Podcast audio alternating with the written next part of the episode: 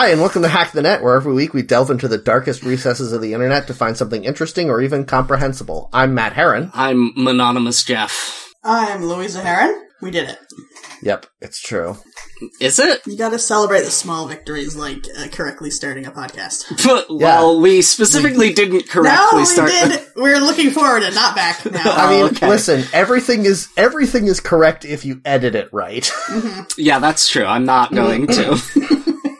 I understand, but like the definition for correctly starting the podcast uh it kind of depends on correctly editing it and if you don't then you know we we still did a we did the thing we just did extra i guess is my point yeah, Yeah. yeah, we're do- above and beyond is what we're doing. yeah we did it right and wrong we're Yeah. really we're really knocking it out of the park today We've got The platonic ideal of a podcast. no matter how I edit it, the show is how it was supposed to be, and therefore it's correct. It's true and That is once true, it's yeah. done and released it can never be changed Is that true? Yeah, I guess I mean- that's true. yeah i don't know but but either way once it's out there you know that it always was there at that moment It always will have been out there. Yep, it's true. God. It's a very low energy day today, huh? yeah, it's re- super cloudy. Yeah, I, it's very gray and drizzly. I have a curtain that doesn't block light, but it it doesn't block all light, but it blocks a lot of light. And when I woke up, I thought it was like six because it was so dark, but it was already eight thirty. Whoops, slept too long. Yep. I don't like it. yeah, I um, I've taken like two naps today already because I started a, a new medicine called Vraylar, which absolutely sounds like a dragon's name. Mm-hmm. Yeah, I thought it, I thought maybe like a Star Trek alien race. Yeah, the the Vraylar are invading the Delta Quadrant. Yeah, and they're just so sleepy. Um, The Vraylar are uh, invading your nucle- nuclear nope your synapses. there you go. Okay, Nucleo synapses. Yeah. my my D three and D two receptors. uh, no, I I'm supposed to. I was supposed to start two medicines at once. This one and another one that would make me not sleepy. Uh, but the other one got held up by insurance, so I think I'm going to stop taking this one until that other one comes through. That did you? I steamrolled over it because I was thinking about jokes. But did That's you fine. say that you took two naps today already? And it is Yes. that is Uh, kind of amazing. Yeah. No, it, it feels bad though. I don't like it. Um, Am I the only person still trying to come up with good jokes about D receptors? like receiving receiving D. Yeah, the D three and D two receptors. Yeah. uh, my a big failure of the internet and today. what? The big failure of the internet nowadays is if you say vitamin D, no one makes a joke anymore. They're like, yeah, vitamin D, like from milk and uh, Uh huh. true. Yeah, it's annoying. You got it. It's I- activated by the sun. It's not a joke. You know how there are certain things that are so terrible when they are a thing, and then after they are a thing, like, and everyone has stopped caring about them, they become extremely funny, like Borat quotes. uh huh. okay. I feel Uh, like referring like to saying the- that you'll become the Joker. Uh, I don't think we're there yet, but yes, eventually that will be the case. That movie instantly became a funny, outdated movie meme to me. like before to it even you released, specifically, yes, but Yeah, to to society, Jeff. no. uh, the society that we live in. yeah. Do we live in one? Yeah, we Well- do. I've heard. Anyway, um, I feel like referring to penises as the D is is a funny throwback slang these days. Yes, Yeah. I agree. I, I that. I'm kind of sad that uh, Tenacious D and referring to penises as the D didn't have a lot of temporal crossover. Yeah, especially because Jack Black loves dick jokes more than maybe anyone on earth. Yeah, and like they have a song where they announce themselves as being the D, and they say that over and over. But like, I don't think it's pre- it's not presented like a dick joke, and I never thought of it that way when hearing that. Yeah. Yeah, missed opportunities. Yeah, If you had a time machine, that's what you'd go back and change. yeah, I'd be like, Mr. Black, please, you have to understand. A few years after you make this song, we're gonna start calling penises the D. So you have to wait, you have to wait to release it. Uh, great. Ugh. Good stuff. Yep. Uh, and then I'll wake up Seth MacFarlane for his flight so that he doesn't miss it. Wait, Yeah, that would be was good. there was there a plane crash that Seth MacFarlane should have been in? That wasn't? Yes, he had a flight on the uh, morning of September 11th, 2001 that he uh, woke Oh, up late for, and it was one of them. It was one of those ones. Oh man, he sucks. that's I think that's a little too mean to him, but uh, that's Yeah. the standard funny joke people make when they talk about having a time machine. Is it? I've literally never heard it before, but okay. A Uh, lot of people Is talk that about. is that a joke in Bill and Ted Three? I didn't see that yet. Is it any good? I haven't seen it either. I Yeah, feel I've heard it's very good. I need to prepare myself by watching one and two again. Mm. I haven't I- seen two in forever. They were they were robots. I just remember that the other day. I was like, oh yeah, they were robots. Yeah, they they die and go to hell, right? There's three versions of them in that movie. There's the them, there's the evil them, and then there's the good robot them. Christ. That's Yeah, a I- great movie, actually. I'm I saw that one like only as a child.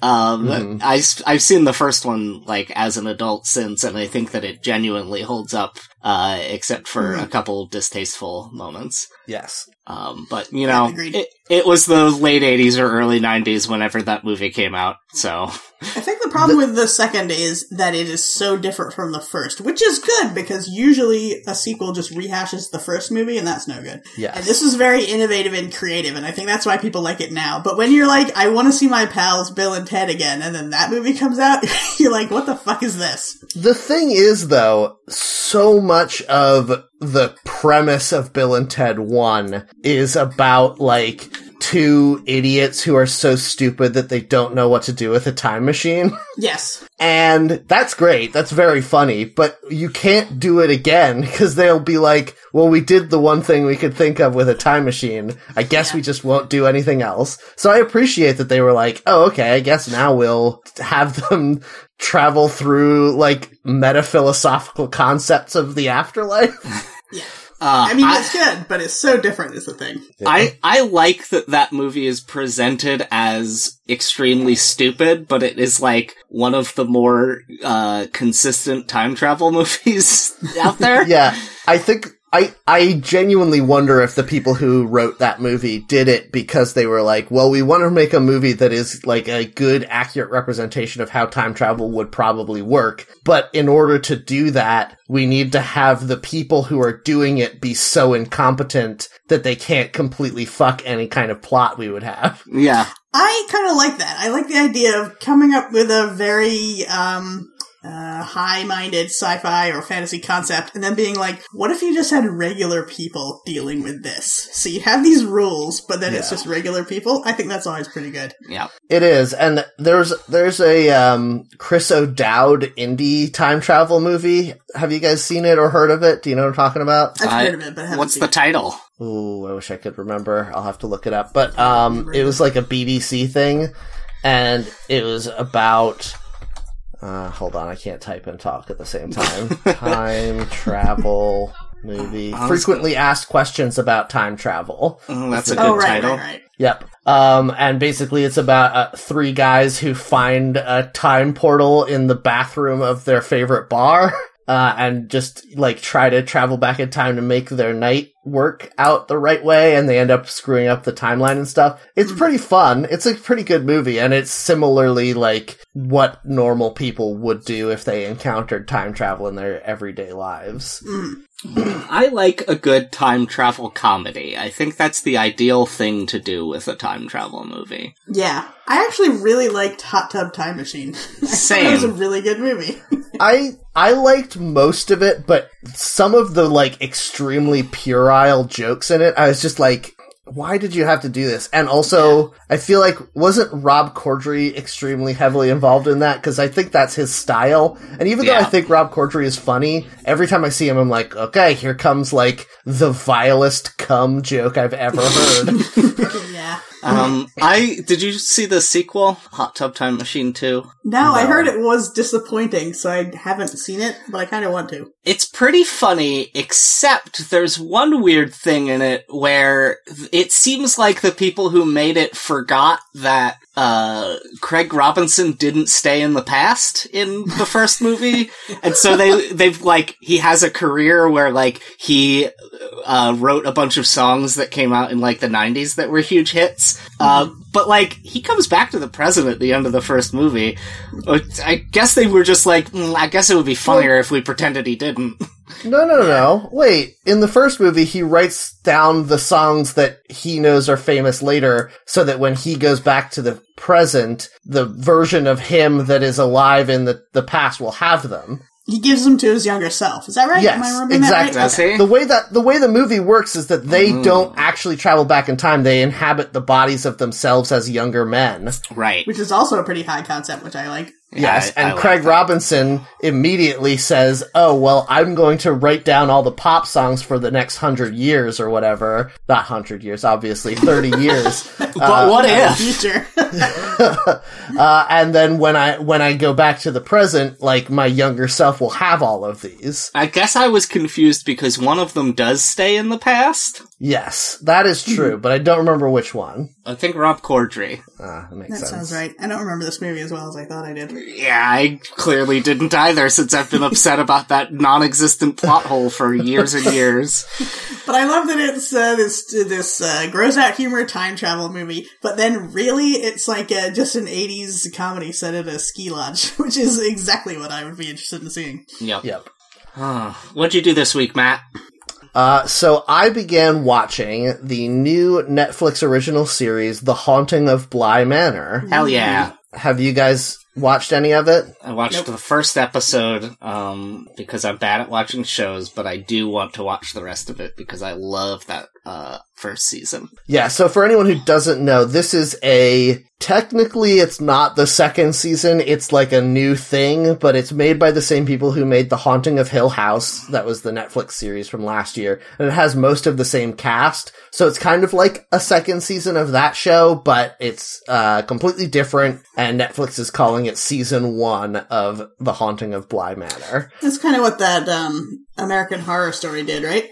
A little yes, bit. it's it's very similar to that in terms of how they're doing it. It's just being named differently. So. It's it's interesting because when they first announced it, they took the listing for Haunting of Hill House and renamed it The Haunting and put Mhm. season one was titled The Haunting of Hill House. And Right. Mm. then now that it's been released, they've been like, actually, never mind. These get two separate entries on Netflix.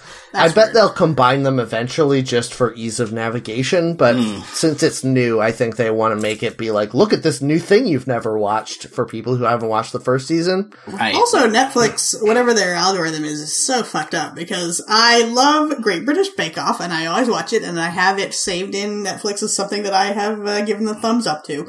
Yeah. But I didn't watch the first episode of the most recent season within the first like two days when it was all over Netflix. And then when I went to watch it like three days later, I had to actually type it into the search bar because it wasn't under any of the like top things, top things for you, things you Yeah. might want to watch again. None of it. It was completely gone. I wonder if they do that because they know that like the stuff you really care about you will search out, so they want to try to shove the stuff that you don't care about down your throat. I guess that's probably true. I hate it though. It seems to always happen. When I go to look for something that I know I've seen in the listing, it's just not in the listing anymore. Yep.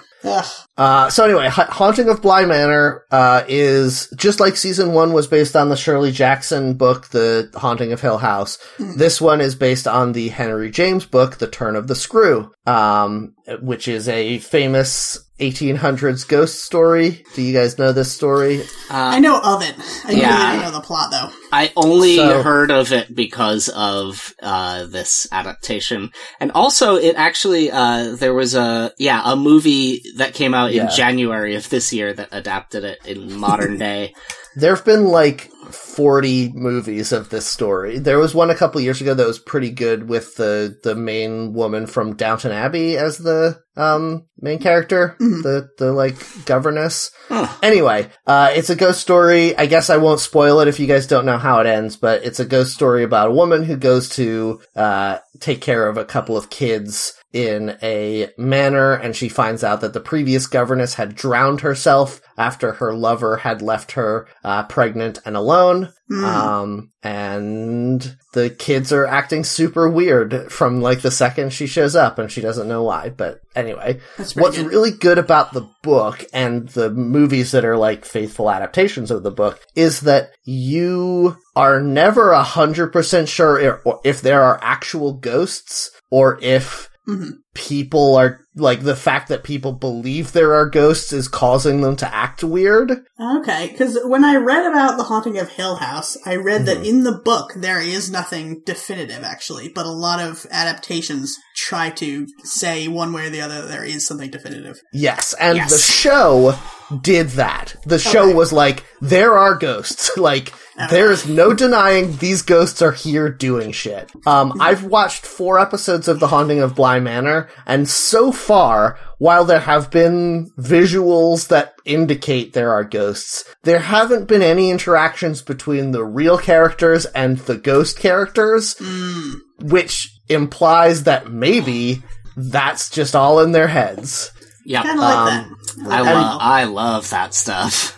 and what the first season did really well was they had um a lot of things where in the background there would be just like extras dressed up as ghosts just hanging out uh and you wouldn't necessarily pick up on them but it gave you this sense of like always being watched um and that was only for like scenes that took place in the haunted house. So it gave you this feeling of unease when you were in when the the scenes were taking place in the house. Um and they're doing that again this season but i kind of wish that i didn't know that they did that in season one because when i watched season one i didn't notice until the end and i was like oh shit. But now i'm like oh how could anyone possibly miss this like world war one soldier standing in the doorway Yeah, that's something that's uh, been uh, getting into my head because they say um, about that about that show about that series that there's always uh, things to be seen in the background. Yeah. So what Netflix does is if you leave it paused, it goes to screensavers, which are just like title cards of a show, and then it's a static image, but elements of the image will slowly drift in different directions. So it's like kind of something to look at visually, but you don't need to focus on it. And when the one for Bly Manor comes up, I'm always like, there's fucking, there's gotta be like a thing in the background here somewhere. and I don't think there actually is. but That's every even time. better. Yeah. That's even more haunting if you think about it. um, so the show is extremely good, and I think that this the story of the turn of the screw is also very good. So I'm very excited to watch the rest of the show. And now I will take a shit on it. Um, yeah, get it. Get it, Sass. so it is set in England. I think mainly because it's it's set in the 80s as well. Um, Weird. I, I think the idea of like uh, a man in the 80s having a country estate where his niece and nephew live and are taken care of by servants in the US seems weird and insane, but in England we're like, yeah, okay, that seems like the way it is. um, you think it's because of Stranger Things? I'm just wondering for the 80s connection. um, I'm not sure. So the the whole show is in a framing device of being told as a ghost story in modern day Oh, by Carla Gugino. weird. Okay. Um, and we don't know how Carla Gugino is connected to the 80s story, if she was there or if she just heard about it or whatever. Um, Could she be one of the kids? I don't know anything, so that's not a spoiler, but I'm trying to think about timelines and stuff. Uh, probably not. Carla yeah, she's like 60, so uh, she'd I have don't to know what be- they're trying to tell you. she's an she's an older lady, and also they put her in a very bad gray wig to be like, no, she's Oh, okay. old. Yes. Um, Um, the the movie that came out this year was set in 1994, um, which is Weird, too. inter- yeah, I guess they just want it to be like recent, but no cell phones. Yeah, that sucks. Yeah. Um I feel I like that- filmmakers just have to get over it and realize that cell phones do exist, and you just have to work with it. I do think that a part of why they're doing it in the 80s is because the 80s, like, weird neoconservatism, especially in England, had a similar oppressive feel to it that, like, the industrial revolution of the, that the book was set in did mm-hmm. in terms of like, there's a progressivism in terms of like hopefulness for the future, but a weird regressive streak of like shaming women for being independent. Mm-hmm so, yeah, that makes sense. Okay. so I think that I mean that's it's very subtly layered in, but you do get that vibe. And one of the criticisms of the first season, which I'm very happy that the creators took on board and and made changes about, was that the entire cast was white. Um, and this season there is a an Indian man. There are several black women. Um, and they are all extremely important characters and they are great. So, uh, that's very good. But again, there's like sort of a weird 80s twist to it. And I feel like, uh, interracial relationships, it, no, that sounds like, I mean, their romantic relationship. Uh, I don't know, like political dynamics in the 80s were a little different. Anyway, um, so they had to set it in England to make it not seem weird that this guy hired a governess to take care of his kids at his country estate. So the book is set in the United States. No, it's set in England, but it's set in England in a time when every rich person had a country Okay. estate with Right. children and whatever. Um, and the unfortunate thing is, all of the new cast members are actually English people, and all of the cast members that they brought over from last season are American people trying to do English accents. Oh no. Holy Christ. Carla Gugino's accent is the craziest thing I have ever heard in my life. It's like they didn't even hire an accent coach for this incredibly high budget show. Why wouldn't you do that? Because she's doing this thing where like she'll be like, "Oh yes, we went to Bly Manor because we were there and we forgot to go down to the shops to get some." And you're like, "Are you are you Cockney? Are you like from Devon? Where what Eton? What is this?" And the guy who Ah, plays good. the guy who plays Peter Quint, who is sort of the main bad guy in the original book, um, played the drug addict brother in the first season, and he was probably one of the best actors in the first season. In the second season, I've now watched several episodes of of him being one of the main characters, and I genuinely cannot tell if he's trying to do a Scottish accent or an Irish accent. I cannot tell. Uh, he's also quite good as the eponymous Invisible Man in The Invisible Man that came yeah, I heard he was in that.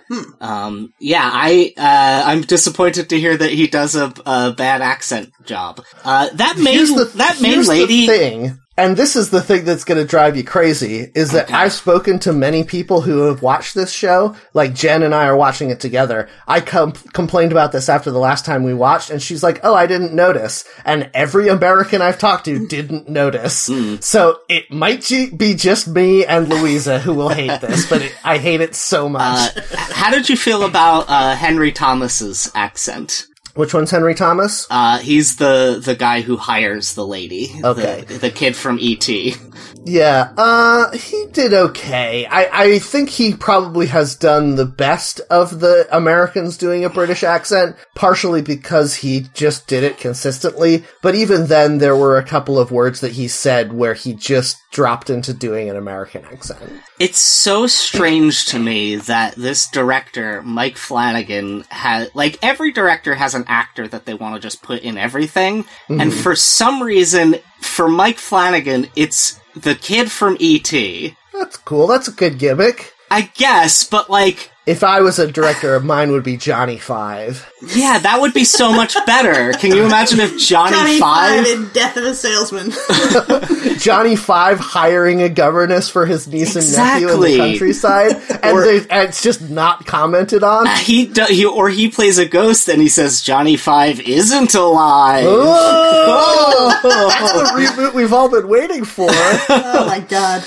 Uh, but like this, du- this dude plays Jack Torrance in Doctor Sleep. Like he hired this guy who's like a D-list decent actor to mm-hmm. recreate one of the most iconic roles in the entire history of film just because, I don't know, I guess they're friends? I mean, I think that that guy did a great job in the first season of this show as the Yeah, dad. he was pretty And, good. like, I think he was extremely good. Um, and, and it's a similar role, right? Mm. Of like a dad trying to keep it together while ghosts are trying to murder his family.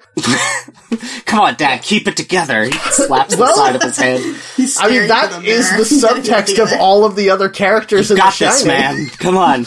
Uh, Don't let those ghosts talk to you. Matt, I, I want to run this past you and see if you agree with me. That main actress who mostly appears as a silent crying woman in The Haunting of Hill House, um, is, she has a lot more dialogue this season and her American accent that she was born and raised with sounds extremely fake. That's because she's not doing an American accent. She's doing a Midwestern accent, and it is I see. different, and it's bad. Yeah, uh, uh, she also, she, I don't know how to say this without it sounding like the biggest insult in the world, so I'm just gonna say it, and I hope that she doesn't hear it, because we all know she listens. Uh, she seems like she has way too many teeth in her head. Yeah, it is a weird thing. Who is this? I Um, want to look her up. What is her name? Victoria Pedretti. Okay. Um, and like, you might not get it from a still image, but when she talks, it sounds a little bit like she has like a Invisalign in, or like Austin Powers fake teeth in. Hmm, interesting. Yeah. Uh, I I will say something. Oh, sorry. Go on. I just want to say, Matt, I'm afraid, bad news. Oliver Jackson Cohen is uh, born and raised in London. What? Who's Oliver Jackson Cohen. The The guy who plays Peter Quint. Okay, but he's still doing an Irish or Scottish accent, which is still not his real accent. Okay. I thought you were talking about a different person. No, his his American accent in Invisible Man's pretty good. Mm. I didn't even realize. Yeah, and in the first season of Hill House, I don't think I picked up on it, although he was on drugs a lot of the time. So That's true. Everyone had real wet faces in that season of TV. that is absolutely true. Um, one thing that I do like about it, though, is um, in the story of the turn of the screw, a big part of it is it's got kind of like a Rebecca vibe of like mm-hmm. everyone in the house is like, oh yeah, you the, don't talk about. the well, not that, but Oh. the the previous governess was so beautiful and glamorous and intelligent, and she was great at everything and all this stuff. So this woman comes in and she's like, "I'm trying my best, but I'm like these kids are completely insane, and they saw their previous governess, who everyone loved, mur- like commit suicide in front of them. So that's not great." Um, and in like a lot of the movie adaptations, because the governess is the main character, it'll be a thing where it's like, oh yes, this previous governess, this extra who only appears in flashbacks, was so glamorous, whereas you, Nicole Kidman, are so dowdy and no one cares about you. And it's like, come on. um, but they're doing a good job in here of making Victoria Pedretti, who is a television star and an attractive young lady, uh, look like sort of dowdy and frumpy a lot of the time. Yeah, Um, the '80s setting does a lot of work there too. That's because, true. Oh, those high waisted jeans, though. Boy, they put her Oh, in. man. They put her in uh, cropped sweaters and high waisted jeans, such that there is no skin showing at the midriff. Well, that's Uh, what the young women are doing nowadays, and I hate it because I'm old and cranky.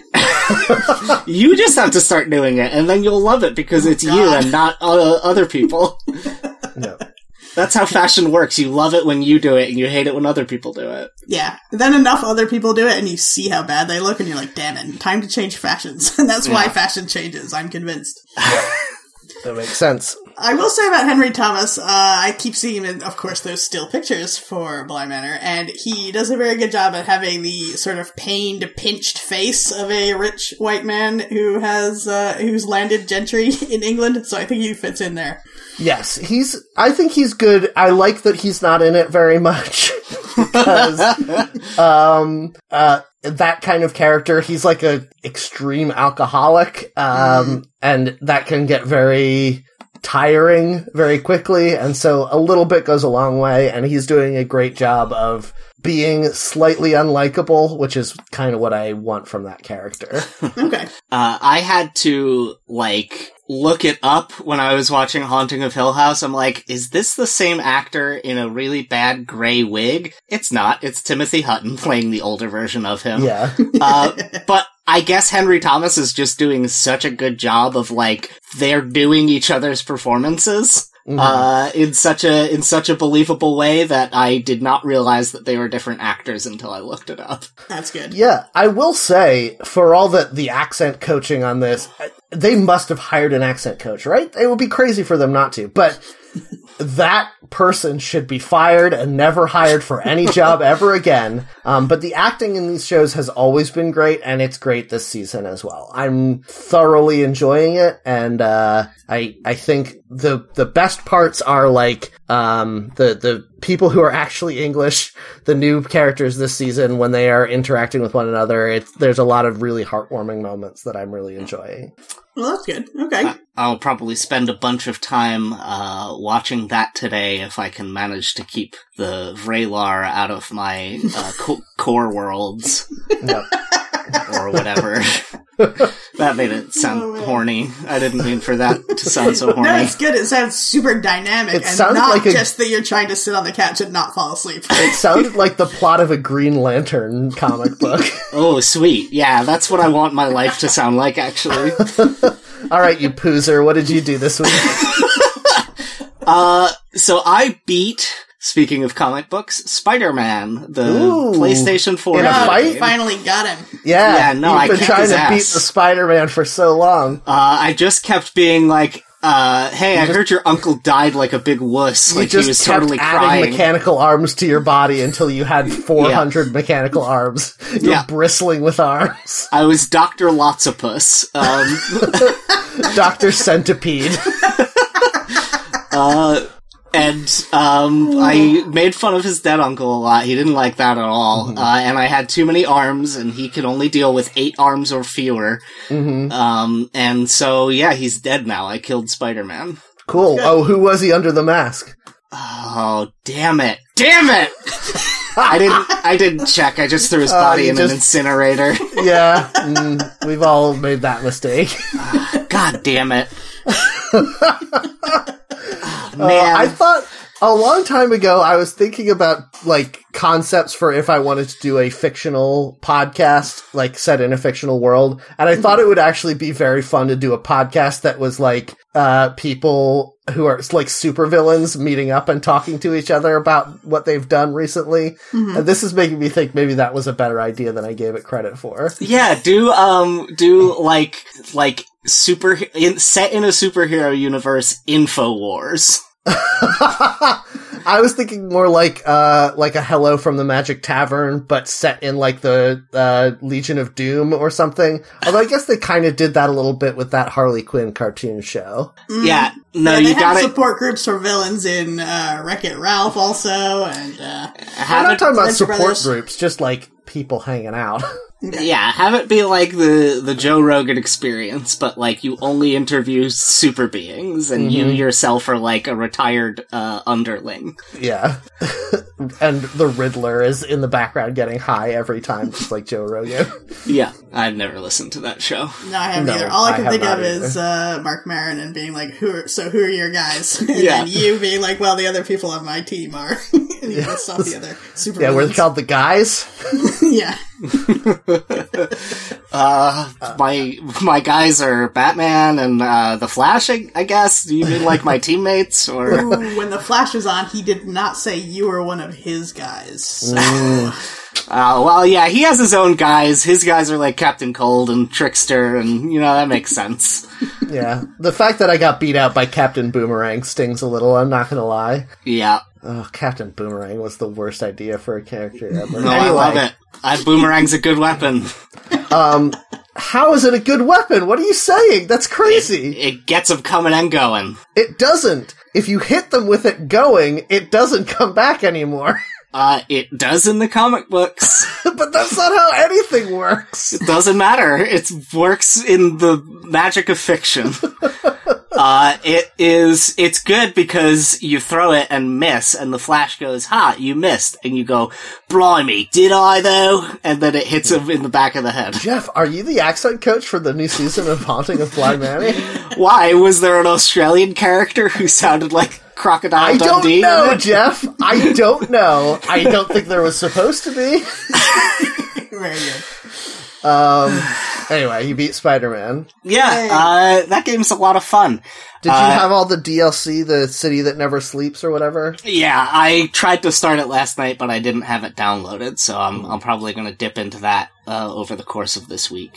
Uh, but I got 79% completion. Ooh. Uh, I did not realize that the percentage on the save file uh, was like your total percentage for all, collecting all the things, um, because it said like campaign progress 73%. So I'm like, okay, so I have like about a third of the game left. But no, I was like right before the final boss fight. Uh, and I would have gone and just beaten it a while ago if I had realized that. Right. Mm-mm. Yeah, I did the I did the thing I always do in open world games where I played it all the way till the final boss fight, and then it was like, now I'm going to finish every side quest, and then stop playing it and never played it again.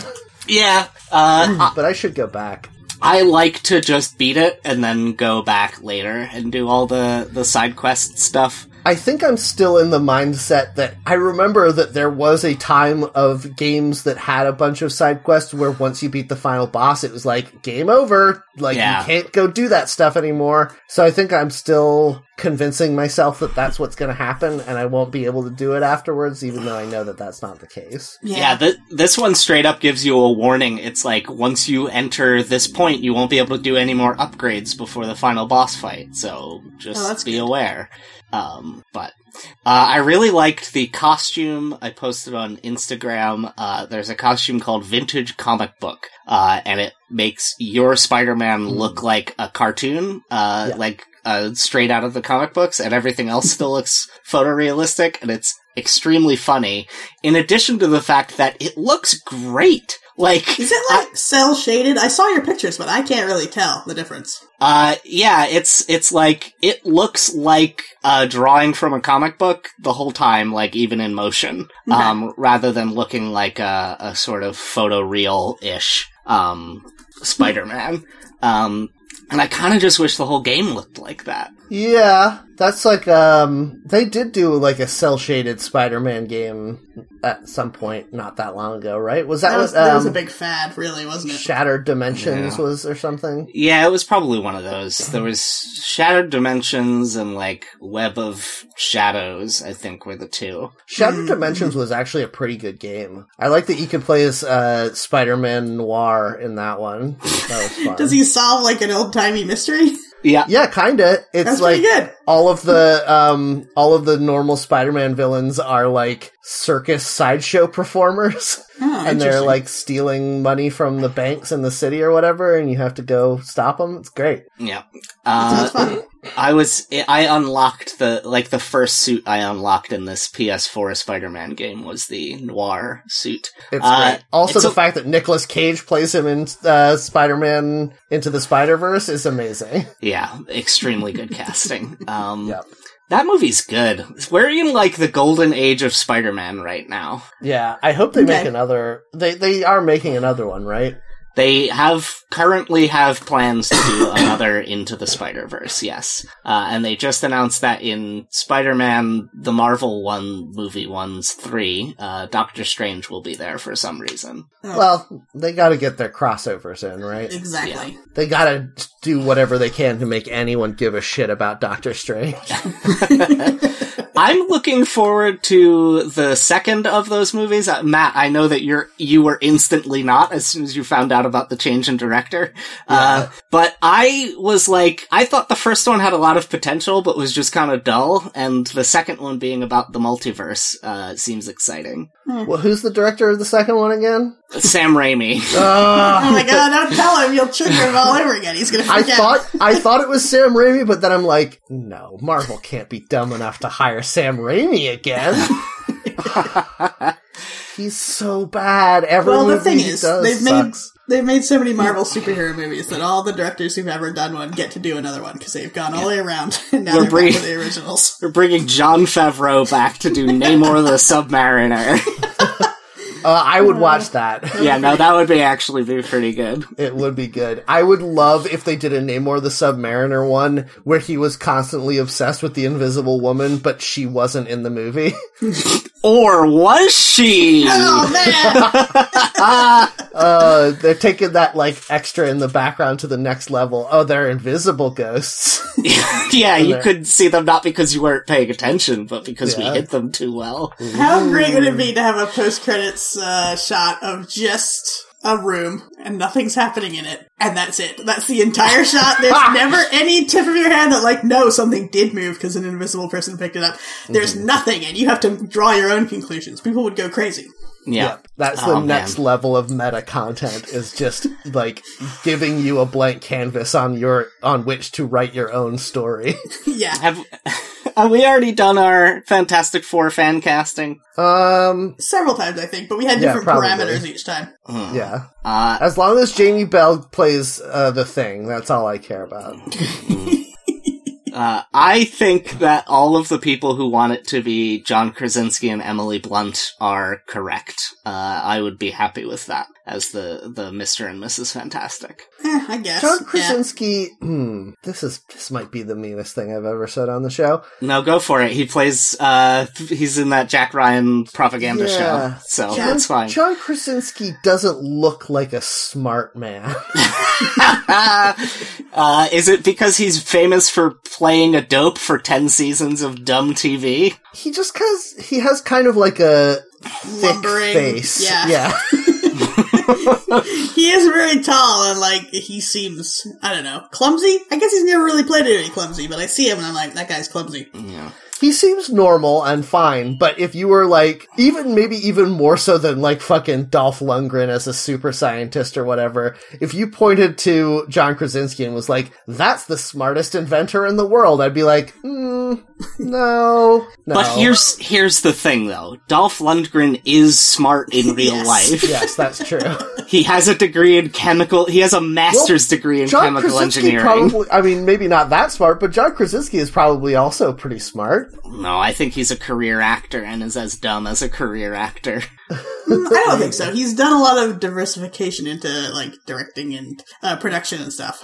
Yeah, that's true. I enjoyed A Quiet Place well enough. Yeah. Uh, his his directorial debut, I believe. Um, Hmm, good for him. Are He there any studied at the sequel to Royal Shakespeare Company. He's went to Brown University. Okay. hmm. did he have? Does he have rich or famous parents? Uh, not that I can tell. It doesn't seem like it. A nurse and a doctor were her pa- were his parents. Okay, so like maybe a little more money than usual, but not famous enough that he would just like get into good schools. Yeah, and when The Office started, it was all like giving young actors a chance who no one had ever heard of except for Steve Carell. I'm willing to give him a pass on this one then. Yeah, Um, I'm saying okay. he's probably he John Krasinski is probably smart, but he doesn't look smart. Yeah, that's true. Uh, did you did you hear that they cast She-Hulk and it's Tatiana Maslany? Yeah. I heard a lot of people were so mad that it wasn't. um Alison Brie. Yeah, Alison Brie. Uh, I think Alison Brie is probably the obvious choice, but Tatiana Maslany's a good actor, so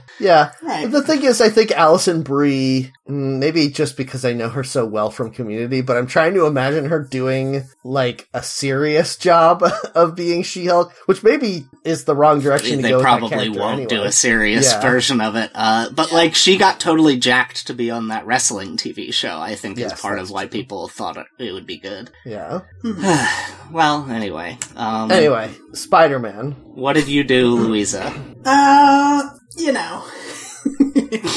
but also, uh, I've been having a weird thing since uh, quarantine started where I will order something, and unless it comes from Amazon and they come and put it on my doorstep with an Amazon truck, it fucking is lost for weeks.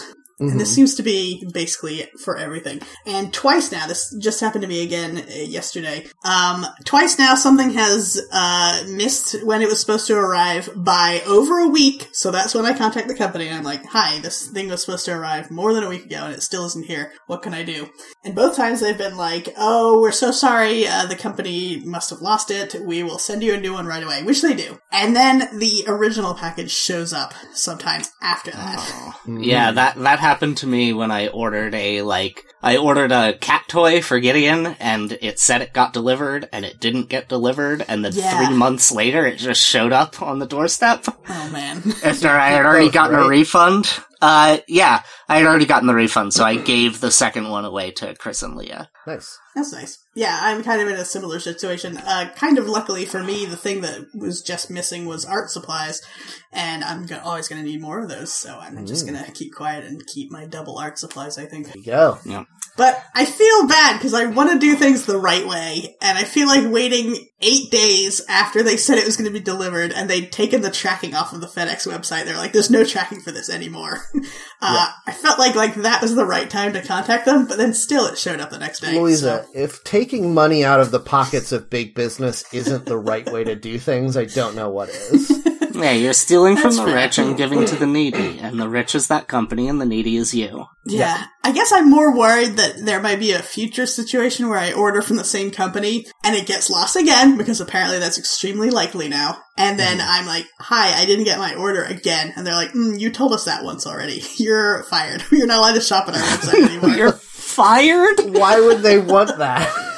Uh they would think I'm scamming, because I kind of am in that I am getting double art supplies. yeah. Well, but Uh, they know that they are fucking up a lot because they can tell how many times people are calling like I didn't get my shit.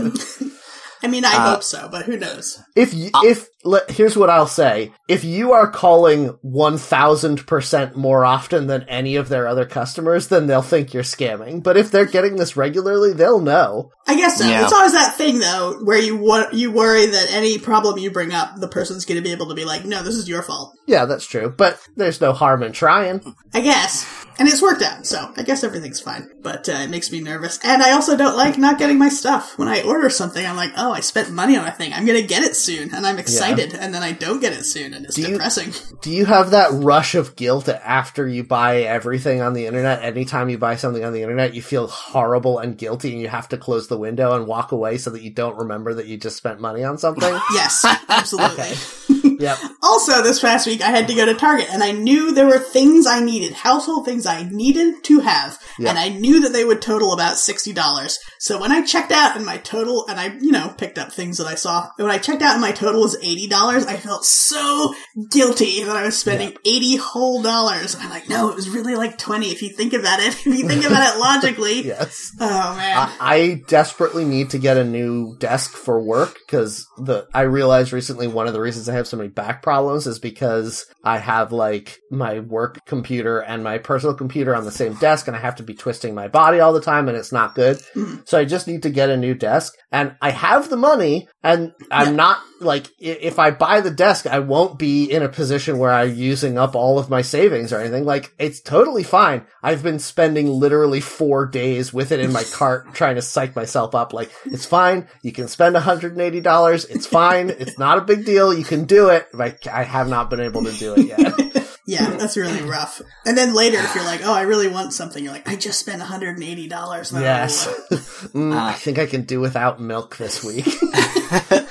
Uh, I ordered a lap desk because I was anticipating having to do a lot of working from home. Uh, and I received six weeks later, uh, about six inch by four inch, uh, maybe half a millimeter thick cutting board. Mhm. Um, and I, Okay. uh, I couldn't find the company, uh, so I filed a dispute on PayPal. Then I got an email today that was like, Oh, you didn't. Uh, they offered you a refund, but you didn't send it back fast enough, so your dispute is closed. Ugh. Like I didn't get the emails. It's Yeah. been like, ah, god Did damn get it. Filtered out by your spam, maybe. Yeah, maybe. I went back and looked, and like the emails are there. I just didn't notice them. Uh, so I'm gonna have to call them and be like, "Hey, I ordered one item and they sent me something else, and they offered they offered me like a partial refund initially." I'm like, "No." I hate that there's people who can profit off the uh, cracks in between business where they can be like, yeah, we did send you completely the wrong thing that you didn't order, but then through technical loopholes, we also don't have to give you a refund. Like, I hate that people are running businesses that way. Yeah. Uh, I, I, like, I still have to send it back and pay for shipping for this thing that I didn't order that they know I didn't order. Ugh, the worst. Just like, Yep. give me my money back and also let me keep this thing. I will just throw it in the garbage or something because it's a useless piece of cardboard. Yeah, Yikes. Is it wiki time? I, think, think it so. is. yes. Okay, I've pasted it in the chat. We've got Did Digimon we not wiki. just Yeah, have do we not done this wiki before? It doesn't look familiar to me. I'm looking at it now. Yeah, it doesn't look familiar, but I feel like we did a Digimon one like a week ago. Did we just talk about Digimon maybe? A bunch? I just did Control F in our document, and there's nothing with Digimon in the name. I Was still it- don't understand Digimon is the thing, I Yeah, guess. I guess we I guess Naruto is a lot like Digimon if you think about it. That is in, true. in that it's from the turn of the century and uh, is century? incomprehensible to us. hmm The turn of the screw of the century. I like Yeah. the turn of the screw because, uh, in my mind, that is definitely the title of a Edgar Allan Poe short story. So every time I think of it, I'm like, yeah, Edgar Allan Poe. But it's not. I thought you were going to say it's the title of an Edgar Allan Poe porno. yeah, that would work. yeah. the Pit and the Pendulum. How can we make this work? Uh, Every single one of uh, Edgar Allan Poe's story titles could be a porno thing. the Purloined Letter. hmm you're right. hmm It's true. Hop Frog, think about it. The, Wait, tell- wasn't that wasn't that uh, Mark Twain? I don't think so. the think of the Telltale Heart. Yeah, okay. Yep. How do we horny that up? Uh, that's Hop- not. Yeah, important. Edgar Allan Poe. Hop Frog, I was right. Okay. That's the one where he chains them all up and dresses them up like orangutans. Oh, right. The uh, circus, uh, the uh, circus performers, right? He, no, he's a jester, and everyone makes fun of him for being a, a little person. Yeah. Uh, and he pretends that he doesn't care, but then, like, he invites them all to a costume party, and then tricks them into putting on chains. Yeah. How about this? The, Uh, a- the ass of Amontillado. Is that anything? I mean, I guess. I mean, Amontillado does sound like a hot guy name. yep. Uh, and this is some sort of extremely specific fetish story about bricking someone up into the wall. Matt, hold on though. Wasn't Armand Tiado. uh, wasn't Hop Frog in a circus or something, and then he gets his other poor people circus performers to help him uh, teach these richos a lesson? I thought that was part of it right. Yeah, that does sound like that might have been what happens. because I just remember like a description of uh, fancy men and women suddenly screaming in terror because there's a bunch of circus freaks who are like attacking them now. Yeah. You know, standard, standard for uh, Poe. Yep. I mean, he loves a story where somebody gets revenge on rich people. So that's why he's our greatest author. Hmm It's true. Uh, so the Digimon database, uh, I am not sure what what it's called because it says Digimon Wiki in a pixelated font, but then it says the Digimon database next to that. So I guess it's both. Um, the background is a black and like bright cobalt blue circuit board kind of looking thing. Yeah. And it says, Welcome to the Digimon Wiki, an in-depth, in-depth encyclopedia on all things Digimon, including anime, manga, video games, and toys. Uh, you can contribute. There's 10,979 articles. Not very many. Um, oh, I thought there was more description, but there's just a featured article on what Digimon are. So, I mean, I guess that helps me.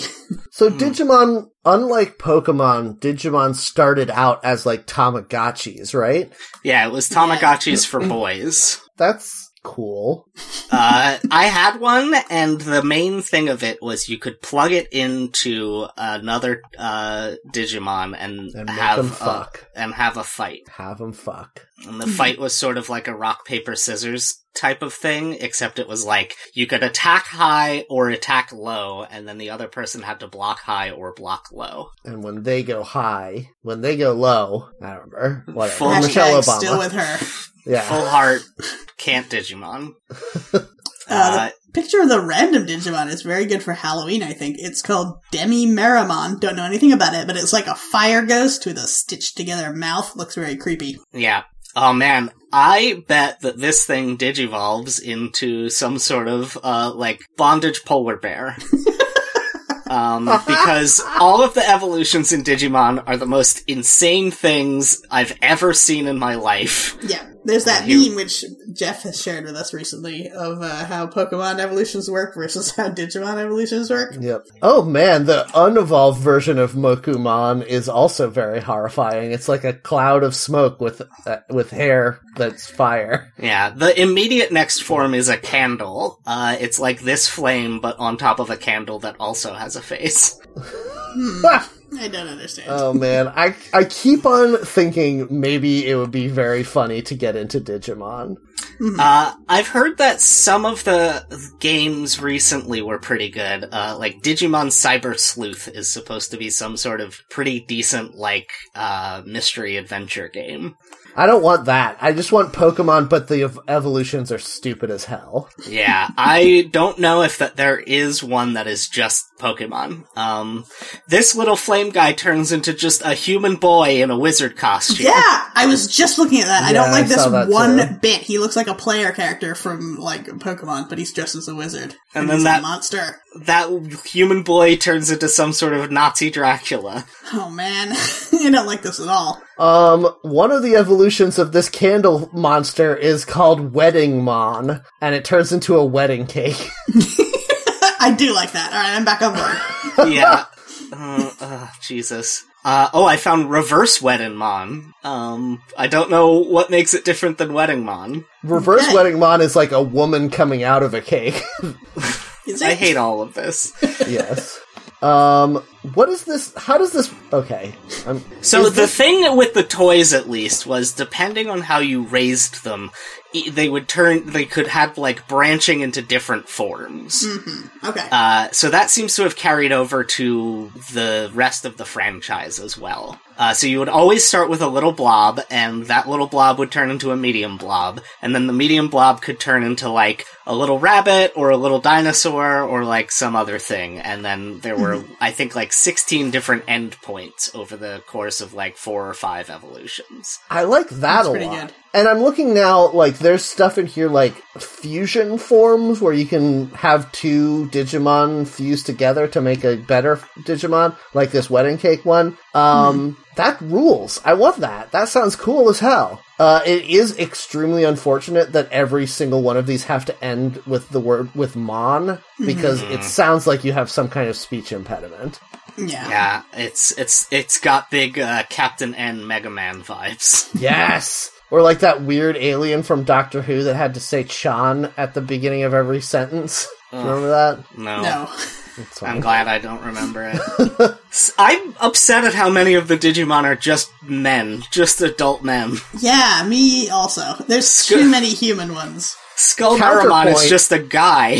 Counterpoint: Humans have original sin and deserve to be imprisoned, whereas animals are innocents and they do not deserve to fight to be forced to fight each other. yeah, that's true. We should be the ones trapped in the digital world. I was kind of Um, angling earlier for Jeff to do a Jeff uh, Kowalski meme explainer, but he didn't do it. So if people aren't familiar with the idea of how ridiculous Digimon evolutions are, uh, this meme showed a kitten that turns into like a. ugh, I don't even remember what the middle one was, but then the third one was a fancy refrigerator with a machine gun on it. yeah. Uh, whereas to contrast with Pokemon, it was like a kitten to a wild cat to a tiger. yeah. Um, Here's the yeah, thing. that- sorry, I, I didn't remember the details of the meme, so I didn't explain it. here's the thing that's fucking me up. I keep on seeing these Digimon, and I'm like, you know what? Let's do this. I got a random page, and my random page was Calendamon, Okay. who is a Uh, is desk. this a calendar? Yep, yeah. he's a desk calendar, Oh, which is extremely good. Um, and I desperately want to play a Pokemon game where I can have one of my monsters be a desk calendar, a very angry desk calendar. I'm looking at this article now, and maybe, maybe it's be- is this a fandom wiki, like a, a um, fan fiction thing, or is it all actual? No, it's all I actual don't things. know. This Yeah. appears to have uh, come out in Digimon Universe Apple Monsters Cyber Arena.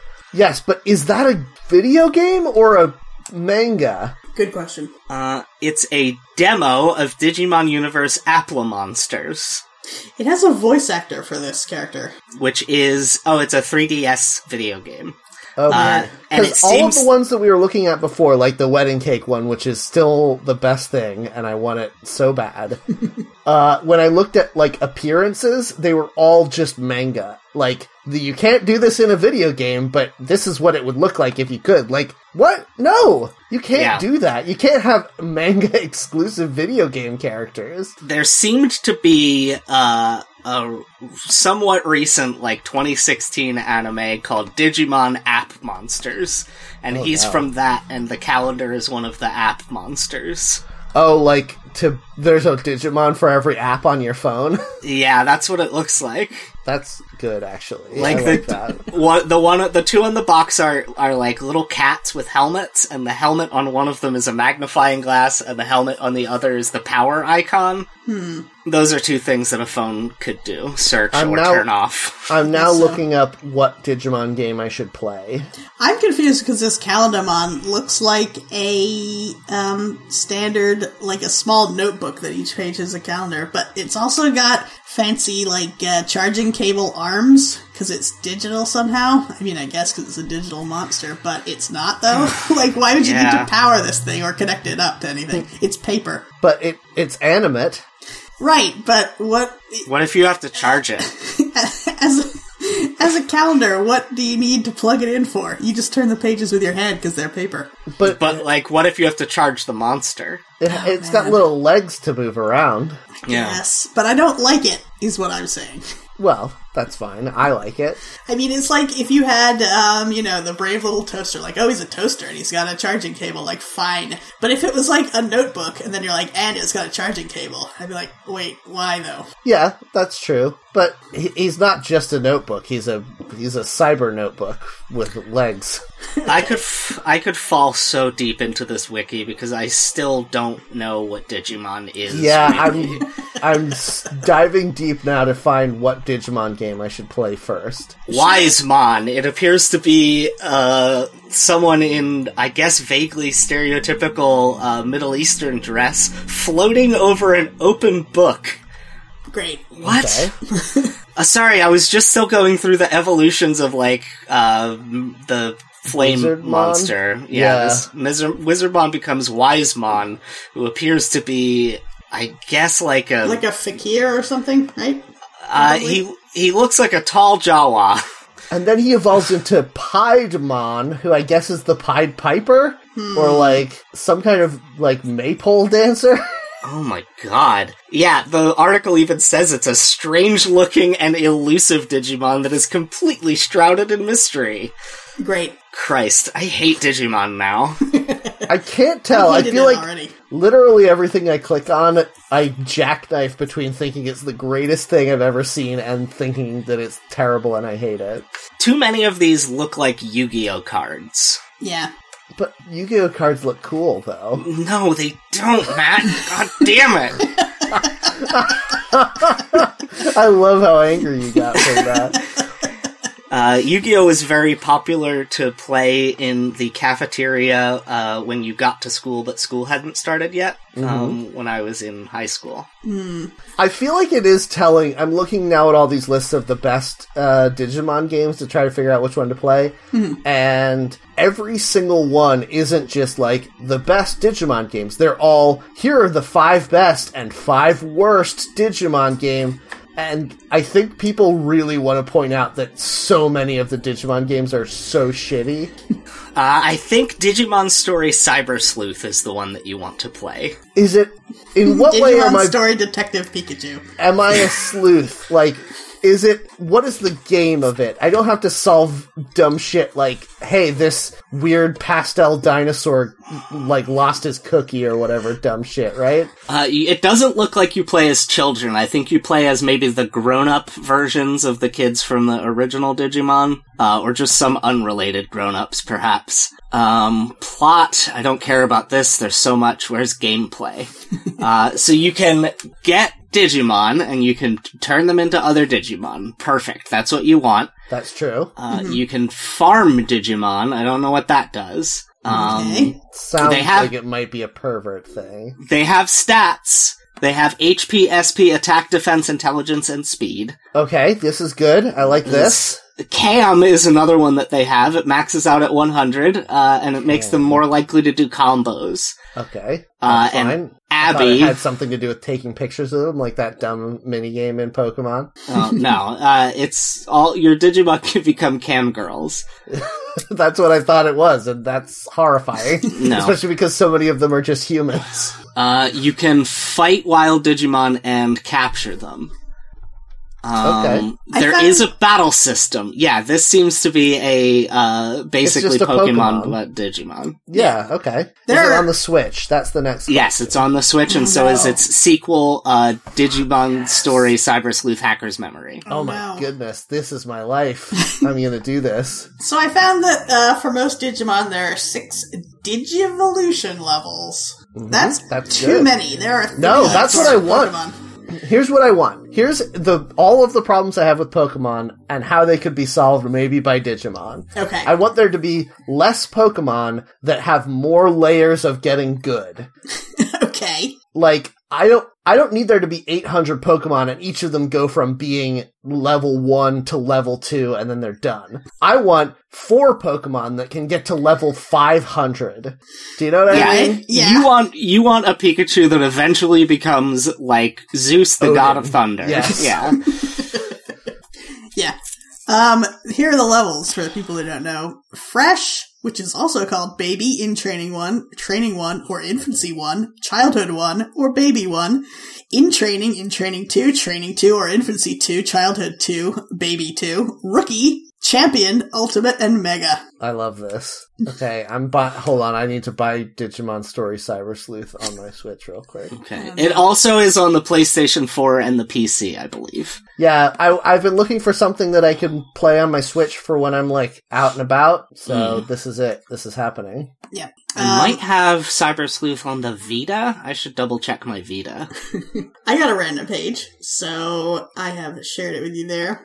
I got gallery for Beowulfmon, which is very upsetting oh, I love this. This is great.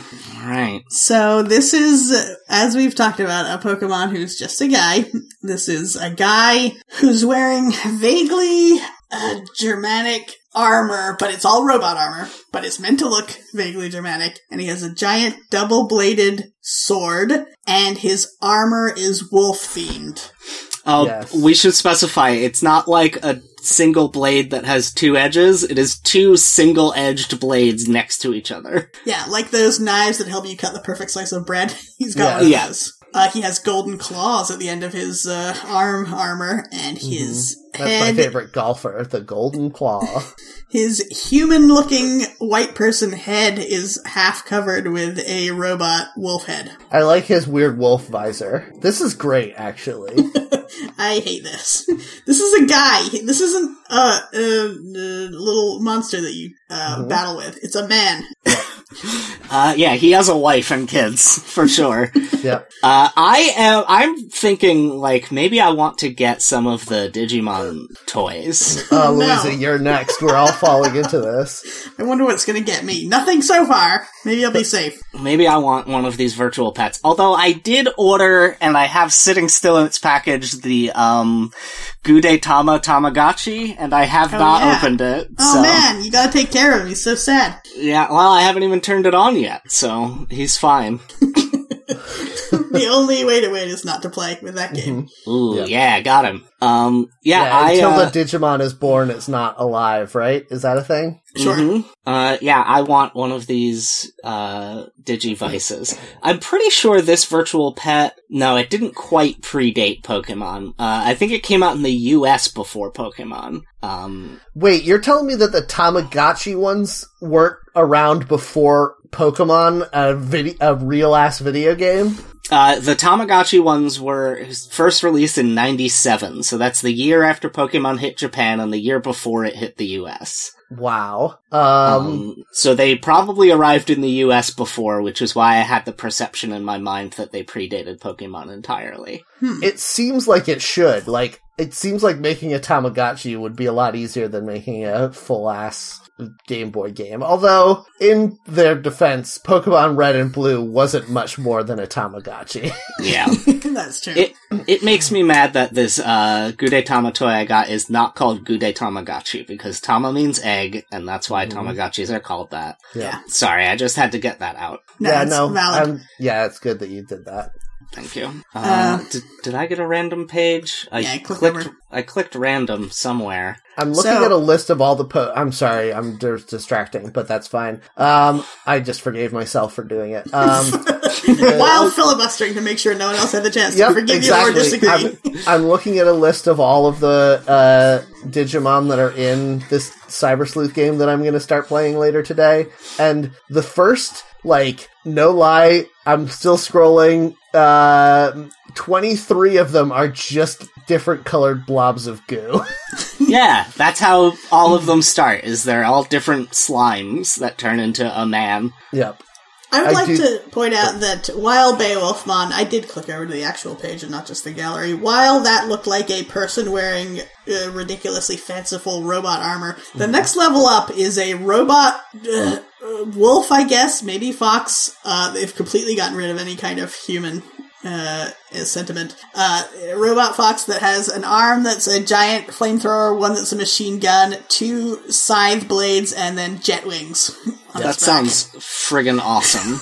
No, I do think it's not. very funny that whoever was doing this probably did not speak English and didn't understand that Beow- the word the wolf part of Beowulf is not referencing the animal wolf yes. because there's so much wolf imagery in this and that has absolutely nothing to do with uh, Beowulf. there seems to be a like um a like section of anime creators who really really love uh using german words Yes. like like uh all I've of noticed that. Beowulfmon's uh attacks are german words Zweihander and Licht Angriff Yep. uh, and like that, I don't know what's up with that. I hope it's not a Nazi thing. Yeah, I'm But- very suspicious. Yes. But but it's also like it's very interesting because a lot of the times when a uh, a piece of Japanese media decides like we're going to use a bunch of words from a different language, it's always a language that has a bunch of sounds that you can't easily make in Japanese. yes, that's very true. yeah, Maybe that's why it's so fascinating to them. It's forbidden fruit. yeah, maybe. Oh man. Oh, I I'm gotta- so excited to play this game. Okay, sorry, go on. Yeah, no. Let us know how it is next week. You actually have and or will do homework, so that's Yes. fun. Yep. Uh, I got a page called Fan Rise Phoenixmon, and this is a fan Digimon. Oh, it's a fan so they creation. do have fan ones on here. It's nice that they have clearly uh, labeled, flagged though. it. Yeah. Uh, Rise Phoenixmon is a cyborg Digimon who's. Hold on.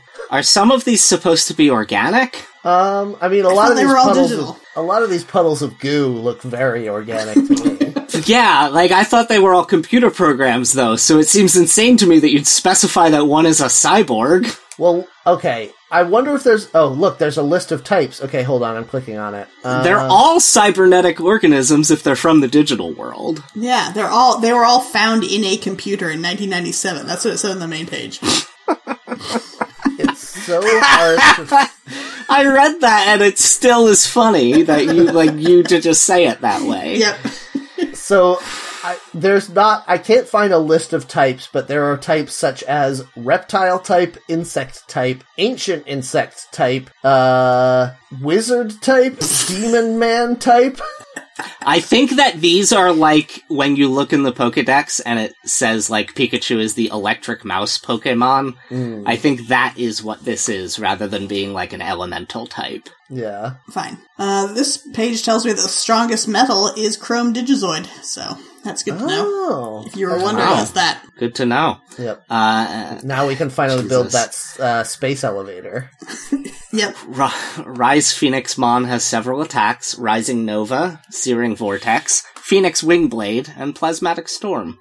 Its next forms are Exalt Phoenix Mon and Falberto Ramon. Uh, and Falberto. Falberto Ramon does not have a page. Uh, it's a red link. I'm disappointed that no one has tried to draw these fan creations Yeah. because apparently you can draw them as easy as going a bird and there's some fire and it's a tank also. Like you could just Yeah, do that. Got a machine gun. Yep. Uh, oh boy. I found, I don't think it's a drawing of this one, but I looked up in quotes that, and there's a lot of fan drawings of Digimon that I'm hating to look at. If you I'm put in your name and the word Digimon, will you get um like Hold the on. the Yeah, no. thing? Man. Doing that right now. Nope, I'm finding pictures of some guy named Jeff who works on Digimon. Um, I'm I'm clicking through evolutions of different uh, goo puddles that I found, and one of them is No, you're like- gonna spoil it for yourself, Matt. No, it's great. There's one that is like I guess a demon type goo puddle, and it branches off in a lot of different ways. But I just ended up on one called Skull Satan Mon, Nice. Hell yes. uh, and he is like a cyber devil man. Great. I kind of like the etymology of Pokemon, where sometimes the word used is an English word and it means something similar to what you're seeing, but it's not quite the same, and then you can kind of look into it and realize, oh, you know, this was a Gaelic word that meant this, and they've used it for this. Swamp, whatever. But here it's just exactly what you're thinking of in the most basic, dull terms. Mm. Just the beginning of each word. Yeah, it's great. Sword Lion Mon. It's a it's a lion with a big sword. But it would have to be like Swore Lion Mon, like not the whole word sword, but then you wouldn't be able to pronounce it. Yeah, Yeah, I like Skull Sadamon. He's he rules. yeah, he's so good. he looks like a heavy metal album cover. It looks like if Doctor Wily tried to create Satan himself. Oh, pretty good. Uh, are we done talking about Digimon until yeah, I want to go when- play Digimon now. Oh man, I'm glad I didn't get incepted by this uh, wiki like both of Maybe my it's more co-hosts did. insidious for you, like the ring, and in like four days, you're gonna have an overwhelming thirst to drink Digimon. Yeah. Gotta crack into that original computer and get those 1997 Pokemon out. yeah. All right. Well, thanks everyone for listening to the show. If you liked it, please rate and review us on iTunes, and be sure to tell your friends about the show so that we can continue to grow. Uh, if you want to get in touch with us, you can find us on Twitter at HackTheNetPod, or you can join our Discord and talk to us directly by sending any of us a message on social media. You can find me on Mastodon at Matt Heron at Mastodon.online. I'm also on Mastodon, mastodon.social slash at JeffJK, JeffJK on Snapchat and Instagram as well. I'm on Mastodon. You can find me at Louisa at mastodon.xyz. All right, guys. Well, this is gonna be great. Um, and I'll talk about it next week, maybe, unless I get bored of it today, which is also possible. Uh, so anyone, anyway, everyone enjoy your week. Have a, a, a great one. We'll see you back here next week. In the meantime, now you're playing with power. Have yourselves a Boshi week. Do your job!